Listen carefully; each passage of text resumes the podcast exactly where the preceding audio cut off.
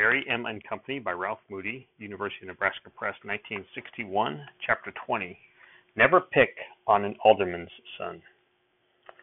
Lord, it's uh, been a good day here in South Carolina. I thank you that I have the privilege of reading this book even when I'm on the road. I pray that everyone who hears it would be encouraged to uh, know that you are uh, the Lord God who preached the gospel to Abraham, who keeps all your promises and all your covenants, and um, to this very day has uh, continued to work through uh, your people, especially the families of those who believe in you. In Jesus' name, amen. All right, the cart Philip and I picked out was a good one, red, and it really didn't cost us anything. Tuesday was a bright, warm day, and when we came home with the cart, Mother was hanging out clothes in the backyard. After we talked about the cart for a minute or two, she said, "My, isn't this a lovely day? Spring is really in the air, and it always makes my fingers itch to get into the soil. We must get our garden started right away. If we could manage to raise ourselves a good crop of vegetables this summer, we'll, we'd save many a dollar on our, on our grocery bill." The yard behind our house was a big one, and the lawn went only halfway to the back fence. Anyone who had ever seen a farmer, who had ever been a farmer, could see that the space beyond the lawn had once been a garden, but that it hadn't been planted for several years, and that the soil wasn't very fertile. The dried weed stalks from the year before were spindly, and even the witch grass was thin and wire-like. I'm afraid we couldn't get very much of a crop without at least two loads of good barnyard dressing, I told Mother. Did, don't you notice how spindly the old weeds are? With as much rain as they have, those here, those stalks ought to be as big round as your thumb. So the land was pretty well worn out. Mother looked at the dried weeds for a minute and said, "I'm afraid you're right, son, but a good garden will be well worth a little expense.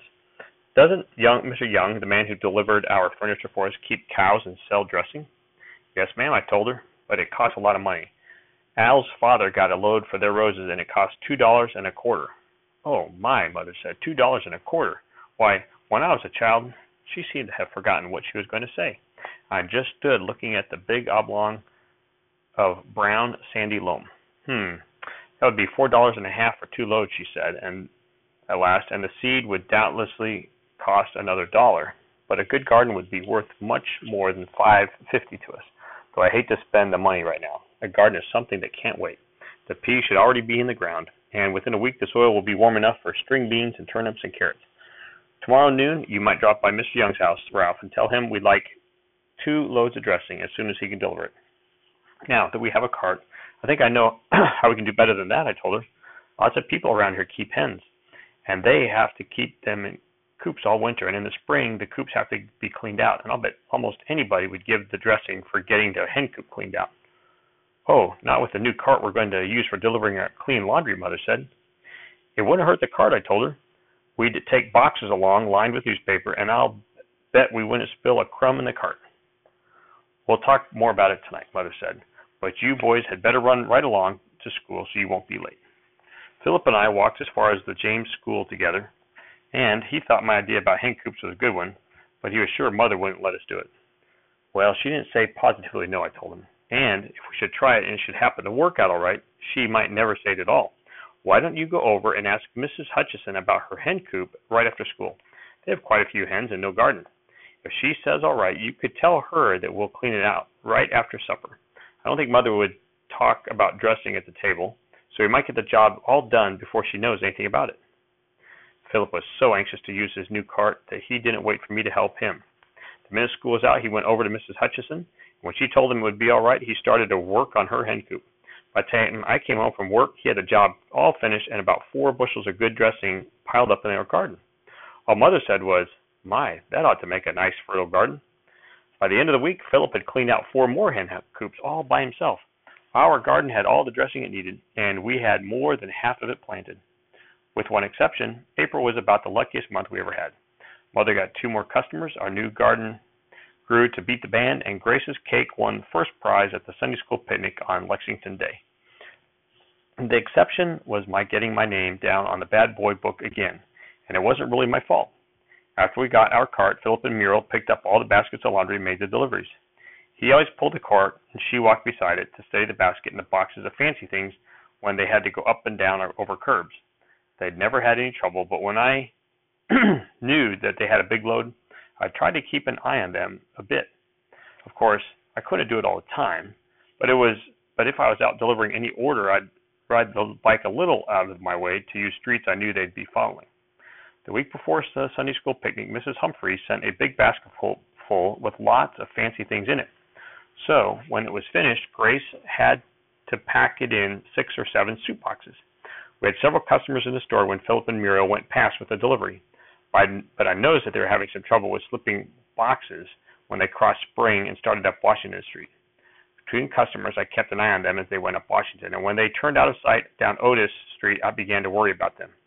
As soon as we'd taken care of all the customers, I asked Mister Householder if I could take the bicycle and ride up to see how Philip and Muriel were getting along. Except for getting my name down on the book again, it was lucky that I went. When I turned the corner at Otis, Philip and Muriel were only halfway down the block, and they were having plenty of trouble. Three boys were laughing and shouting as they knocked boxes off the cart. Philip and Muriel were tr- both trying to push them away, but with three against two, they weren't doing any good. Just as I got there, one of the boys grabbed the side of the cart and tipped it over, spilling the whole basketful of clean laundry out into the street.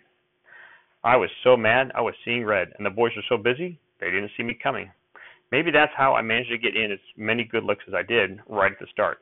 The boys were all bigger than we were, and in a fair fight, they could have licked us easy enough, but that wasn't a fair fight. I didn't tell them, put your fists up before I swung. Philip kicked one of them in the shins, and Muriel used a stick. Of course, a girl shouldn't have been expected to fight with her fists, and the stick Muriel picked up wasn't much bigger than a ruler. Uh, but she waded into those boys as she, she were swinging a sword, and Philip couldn't be blamed very much for kicking. He'd never been in a real fight before, but there were two boys punching at him, and he was just fighting back with everything he had. I don't think the whole fight lasted more than two minutes, but it was plenty hot while it did last, and it was the bicycle that really stopped it. I didn't have time to stand up against a tree when I got there, but jumped off and let it fall in the street. Then I went mainly after the boy who had tipped the cart over. He was a little bigger than the other two, and as I fought with him, he tried to angle around so he could tramp on the spilled clothes. But Muriel beat him away with her stick, and I kept punching at his face and stomach until I had him going backwards. If you can keep the one you're fighting going backwards, you can't get set to punch very hard, and you can get in some real good licks. I did, and with every one, he kept going faster until his feet got tangled up on the front wheel of the bicycle. When he started to fall, he twisted around to save himself, but he didn't get his hands up quick enough and landed face down on the brick paving. I bloodied his nose and got a good sock into one eye before he fell, but whatever I hadn't done to his face, the bricks did, and they took all the fight out of him.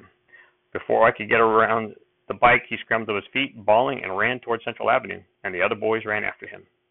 Until the fight was over, neither Philip nor I knew what we'd been hit, knew that we'd been hit, or that ladies on both sides of the street were standing on their front piazzas shouting for us to stop.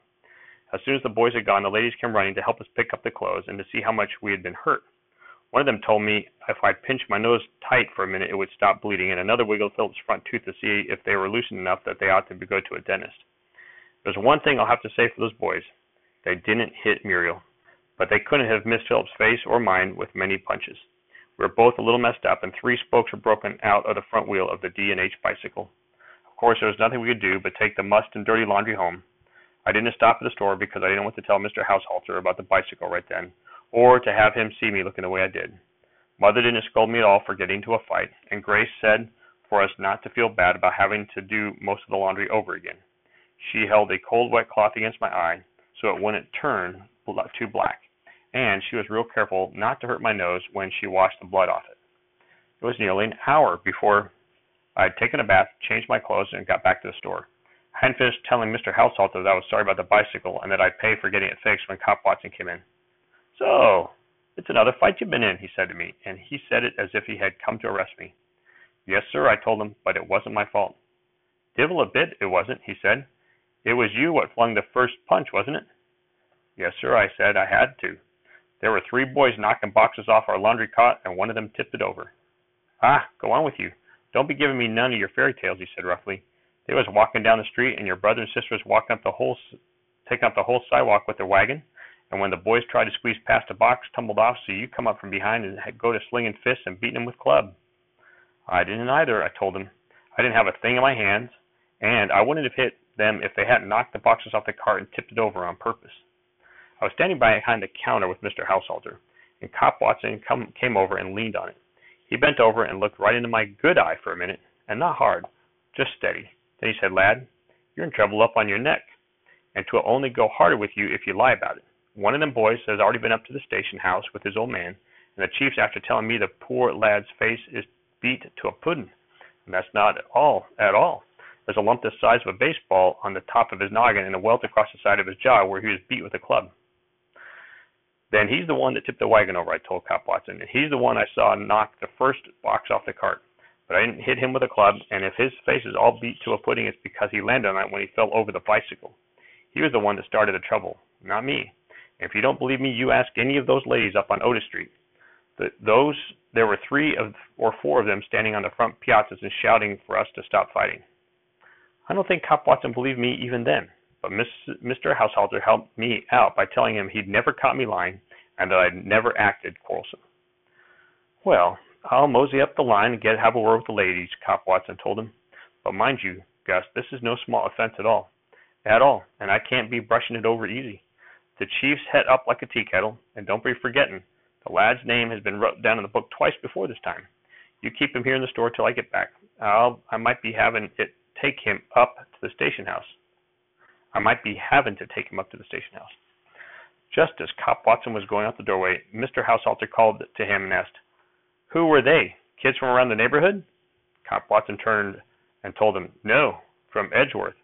Bad cess to cess to him, and worst of all, it had to be an alderman's son what got the tar pasted out of him."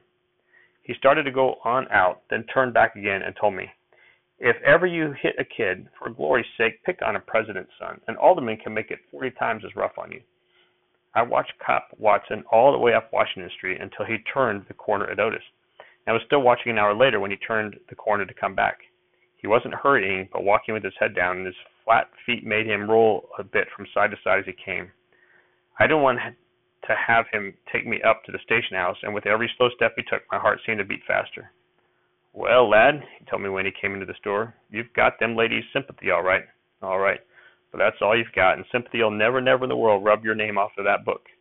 There wasn't a living one of them seen the start of it when they heard the holler and the run out that the fight was on, but they cleared you of wielding the club. That little sister of yours must be a tartar when she's when her danger's up. I'll, I'll not be taking you up to the station house when I go in to report, but stay to home this evening. I'll maybe drop by for a word with your mother." As Cop Watson talked to me, he took out his jackknife, opened it, and whittled a chew off his plug of B L. After he tucked it away in his cheek, he looked at some notes he had in his helmet, brushed his big white mustache with the back of the hand, and started out. With one foot on the store step, he turned back to me and said gently, "For glory's sake, lad, watch your step." Then he went out, and I had to swallow hard because my throat hurt. I told Mother all about Cop Watson when I went home from work, and that he'd probably come to our house to talk to her about me. But I didn't tell her that my name had already been down on the bad boy book twice before. I didn't want to worry her, and I was sure I could keep it from ever being written down again. That evening, Mother read to Grace and me till after ten o'clock while we were waiting for Cop Watson. But he didn't come, and she kissed me when I went upstairs to bed. I love that you guys have a great rest of your day.